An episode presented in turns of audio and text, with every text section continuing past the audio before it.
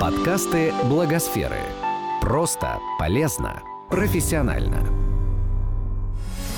Как это делается? Инструкции и советы экспертов о профессиональных коммуникациях. Сегодня мы поговорим о публичных выступлениях.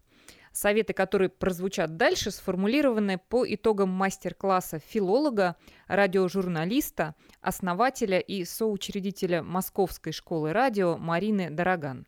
Мастер-класс «Сила слова. Ораторское мастерство для НКО» был прочитан в медиаклубе «Оси Благосфера» в 2018 году.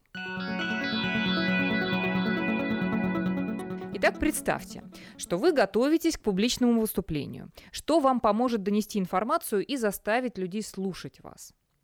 Как ни странно, начнем с эгоизма, ну, вернее, с отказа от него – Нельзя быть в своем выступлении зацикленным на себе. Ораторское выступление всегда не о себе, а о них. Для каждого главный он сам, и это нужно использовать. А вот и представьте, что о них можно сказать, и кто это конкретно они, сидящие перед вами. Здесь важны базовые аудиторные характеристики, ну, такие как пол, возраст, э, где проживают, род деятельности, уровень культуры, образования, ценностные ориентиры.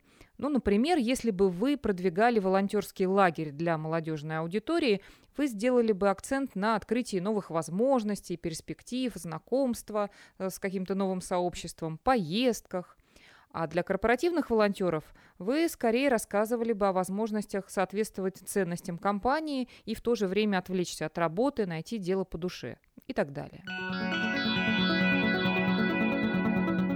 Учитывайте уровень владения темой и мотивацию людей. Ну, начнем с того, есть ли она как факт или нет, эта мотивация. Если есть, то что мотивирует в первую очередь? Что они ценят, любят, что у них болит? предлагая что-то, вы должны постараться какую-то их боль, потребность закрыть. У вас уже дым из ушей идет от этой офисной работы. Вот, есть отличная возможность оторваться и в то же время сделать полезное, приятное вам дело, да еще и одобряемое компанией, корпоративное волонтерство. Теперь о времени. Цените время слушателей. Когда человек действительно предан своему делу, у него появляется желание догнать и дообъяснить. Ну, из-за этого рассказ о целях организации, о том, почему ваше дело правое, может затянуться на час. Чтобы не расплываться, нужно сформулировать четкую цель, которая должна отвечать на вопрос. Вы рассказываете это, чтобы эти люди сделали что? Цель должна быть измеримой и понятной. Например, чтобы после выступления у вас разобрали все буклеты и визитки, или, может, чтобы вы заключили важный партнерский договор. Важно найти что-то, что может сказать об успешности. И если желаемого результата нет, нужно понять, что было не так, и исправить ошибки. Кроме целей, ставьте задачи.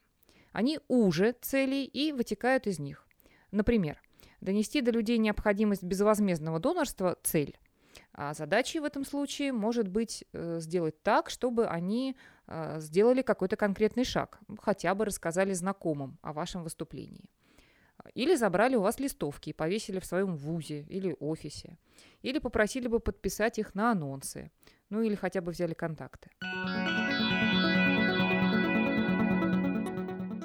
Многие ораторы хотят как можно больше рассказать, но не нужно перегружать слушателей и избегайте занудства.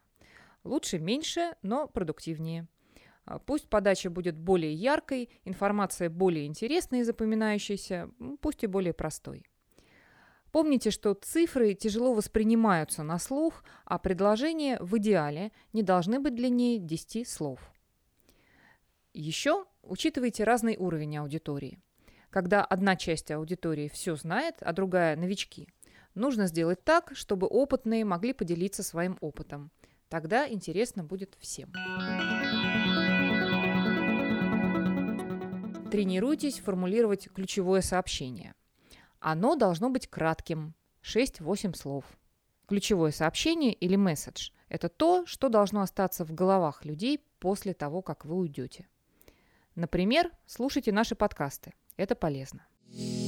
Этот подкаст создан с использованием средств гранта президента Российской Федерации на развитие гражданского общества, предоставленного Фондом президентских грантов.